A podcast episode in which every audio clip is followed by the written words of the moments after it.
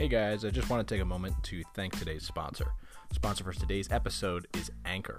If you haven't heard about Anchor, it's the easiest way to make a podcast. First of all, it's free, and there's creation tools that allow you to record and edit your podcast right from your phone or computer.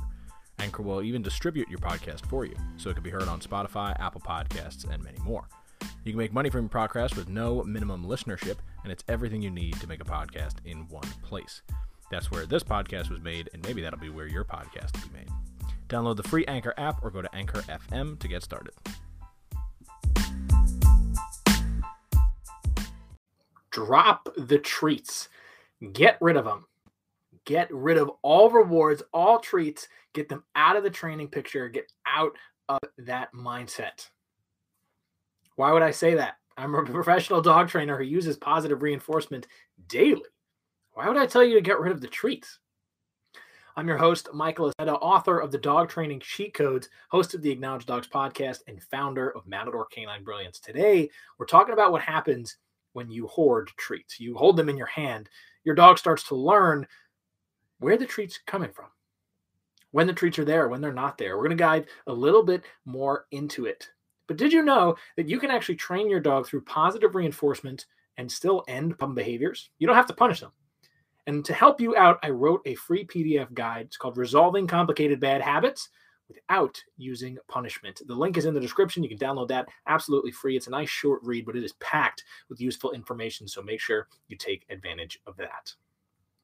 I have seen way too many times over the thousands of dogs that I've trained, over the thousands of dogs I've trained, way too many times where the owner has practiced for weeks. They're getting so much success. And then we take the treats away, or they don't have treats or they don't have the ball, whatever it is, and the dog completely forgets what they should be doing. This happens way too much. And you've just wasted weeks of time that you've worked with your dog simply because they now know what the difference is between working and not working. So, why does this happen? Why are dogs so smart when we don't want them to be, and they play dumb when we want them to be smart? Right? You're trying to teach them something, and they're like, nope, I'm just going to keep taking my treats. But of course, they can be really smart and they are very smart. So they pick up on these things. What happens is dogs learn what's called stimulus control. Some people refer to it as generalization, becoming really specific. I like to label it under stimulus control. Stimulus control is when a behavior happens when it's supposed to happen, doesn't happen when it's not supposed to happen, happens in response to a particular cue. Right? If I say sit, my dog will sit and does not happen when a different cue is presented. So if I say down, my dog wouldn't sit. Also, the behavior sit wouldn't happen when I said the word down. So there's kind of four criteria there that lock in that stimulus control. Now, the same thing goes for when our dogs are training, just in general. Okay, we're going to train when I have the treat pouch on. We're not training when I don't have the treat pouch on. See how very quickly our dogs can learn what the difference is? Right? When the treat pouch is on, when my hand is in my pocket, when I have the ball sticking out of my back pocket, all of those things tell our dog that there is opportunity for reinforcement. And when there isn't opportunity for reinforcement, they forget what they're doing because it's not in the same context. Classic example I always give to my clients is I want you to think about a kid in school. You ask them their times table, multiplication, right? You say six times five, they go boom, 35. You go six times 12, they do 72. I don't know what's up with today and six, but that's what I'm thinking about. so they can very quickly, boom, they got the multiplication, the multiplication, the multiplication in math because they are learning in the environment and being tested in the environment of which they learned. Take the same kid, go to Disneyland, ask them five times six. Guarantee it'll be longer. It'll take them more effort to get the number. Now, if you practiced in all these different environments, sure, they'd get really good at multiplication. And maybe that's a very specific a specific situation where kids wouldn't learn how to do it in Disneyland. But most of the time, the kids are just too overstimulated and excited to be thinking about math. Ask them to do the Declaration of Independence, right? Recite it. There's no way that's going to happen. If they learned it in school, of course. If they haven't learned it, it's not going to help them either way. I'm getting on a little bit of a tangent here. Point being, dogs learn specific situations mean one thing, And if the specific criteria isn't there, it means something else. If you don't have treats, I'm not going to listen. If you're not going to guide me around, this is what a problem I have with luring, right? Your, the treats are in your hand. This is the big point of today's episode. Don't lure your dog. If you take nothing else away, this is the point that you should take. Stop luring your dog. We're going to go over how to teach your dog and what to do so that they're not following treats and they're not creating this kind of problem in a little bit. But what I need to get through to your head right now is stop luring your dog. Every social media trainer that I see every single day is luring their dog. One of the greatest social media marketers when it comes to dog training, and I won't mention who it is, they teach classes in competition styled obedience, and they do a lot of luring, a, a ridiculous amount of luring. And oftentimes that would be fine. I would be okay, you know, do your little luring, but then they teach more people how to do it which means more people are going to have the problem that I'm talking about today, where their dog does not do it if you don't lure them, or does not do it if you don't have treats in their face. My reactivity course that's available at training.matadorcanine.com.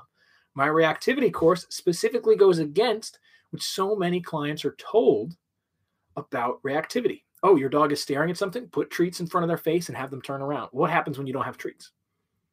What happens when the dog doesn't like the treats? This is a classic example of, of people fighting against the positive reinforcement side, the cookie pushers, as they say. Oh, you're just putting treats in front of their face or cookies in front of their face. Actually, what we should be doing is rewarding the choice to have them turn towards us, which is what I do in the reactivity course. So if your dog is reactive, head over to training.matadorcanine.com and sign up for the reactivity course. You can also sign up with me to do some coaching. That's training.matadorcanine.com slash six week coaching. And I'll actually walk you through the course one on one. But to look at the differences here. I want my dog to not become reliant on the treats, to not become reliant on food or a toy or any other reward. Yes, I'm going to use it. I'm going to use it to teach them the behavior I want. And I'm not going to eliminate rewards. Then I have no way of telling them they did a good job. But I don't want them to become reliant on it. So the first thing you can do, the first thing you can do is start shaping behaviors instead of luring them. Now, shaping is just selecting behaviors that are slowly getting closer to the ultimate goal. Right? Successful approximation is what we call it. So if I want my dog to go sit on their bed, I'm going to mark with a clicker, a conditioned reinforcer. I'm going to mark for them getting their front paw on the bed. And I'm not luring at the same time. This is a big confusion. Oh, well, I'll just mark when their front paw gets on the bed, but I'm going to lure them there. The conditioned reinforcer doesn't matter at that point. A conditioned reinforcer has to come before the primary reinforcer or the re- uh, reinforcer you're trying to condition. So if a clicker, a mark comes before the treat, they'll make the association. If it doesn't, if they come at the same time or the treats first and then the conditioned reinforcer, one, it's not really technically a conditioned reinforcer, and two, they don't make the association. They don't think that that click means anything and you can damage a really strong conditioned reinforcer if you do this. So if you're gonna lure your dog, you have to lure your dog. Really, the only situation I see it is if you need to teach a very complex maneuver, you have to manipulate their body, or you're doing fitness equipment. So dogs on a fitness equipment, and you're trying to get minute adjustments to work on fitness, right? They're, they're small little muscles that we need to engage, that kind of thing. That's when I'll use luring. But really, you should switch over to shaping. If you switch over to shaping, your dog is no longer becoming reliant on the treats. If you're going to use luring, get rid of the clicker. If you have to use luring for exercise, if you have to use luring for those tiny movements, get rid of the clicker and add it in later. But I guarantee you're going to run into the same problem, right? You're going to lure your dog a little bit, get the behavior that you want, and now you have no way of starting that unless you start phasing out the lure, and that just adds so much more time. Teach it through shaping first. Work your shaping muscle. It is a muscle to try to think about okay, how can I take this giant behavior and break it down into a really manageable step so that my dog can get good at it? If they can get good at that, good. Now we can move on to the next step. We can move on to the next one. If they can't get good at it, I can't move forward. But the more you do this, the more your dog does this, the faster you're going to learn overall One of my favorite stories, it's in, in one of uh, Karen Pryor's books. She had done a seminar, and the owner had a, I'm going to say 16 week old puppy. And after introducing clicker training, this puppy was able to do every single obedience command and multiple tricks in one night. The dog loved learning so much it could just keep going and it could do more things. And because the owner was able to instruct the dog perfectly, which sounds baffling to me, right? They just had such a good understanding right away. This puppy learned so many things. Sit, down, heel, walking nice on leash, spin, jump, bark, all of those things this puppy was able to do. And yet, people who lure their dogs can take years. And the dog still doesn't know what it should be doing. That's a problem. For me that's a problem. Why would why would i as a professional dog trainer recommend to you something that i've seen happen way too often where a dog is just lured for years and they never get the picture. They never understand what they're supposed to be doing. Shape it and you could do it all in one night. You can do it all in one session if you're really good depending on the complexity of the behavior. So why does this happen? This happens because dogs learn very quickly specific situations and scenarios in where they're going to get rewarded and when they're not going to get rewarded. When you take the treat away, when you hide it, when you put it in different pockets, when you put it off to the side in a mason jar, mark over here, get your dog to do the right thing, mark, then go get the treat. You teach them that you are important. The mark is important, not the treat itself. And if you stop luring, if you completely get rid of luring, L U R I N G, luring, if you get rid of that, where the treat's in your hand and guiding the dog around, get rid of that right now and work out the training muscle in your brain of how to split behavior down and mark and reward those tiny steps. If you can do that, your dog will be much better off in the long term, creativity wise, when it comes to problem solving, learning new skills, picking better choices and options so you don't have to constantly intervene. All of that happens when your dog knows how to get reinforcement without being prompted. Otherwise, they just sit there. I've literally seen dogs just sit there and stare at you. You could say sit all you want. They're not doing anything until you put your hand up. And this is where some people say, oh, well, my dog responds really well to hand signals. You're absolutely right, because that's considered a prompt, just like a treat would be we're prompting them into the right direction. But once you take those prompts away, they've got nothing. It's as if you didn't say anything. Right? If I'm if my cue is going to be a word, I say the word sit, my dog sits. If my cue is going to be a word and I want them to respond, if I don't say anything, they don't do anything. It's the exact same thing. And for whatever reason, we as human beings treat them as two separate things. They are not two separate entities, they are all together. A cue tells our dog what to do. And in many cases, the treat in your hand is the cue. So everything else doesn't matter. Some dogs get hyper fixated. They put blinders on and they only focus on the treat. It's like their eyes roll back in their head and they're just, I want the treat. Labs do this. Malinois do it with toys. And it's good to have that kind of motivation.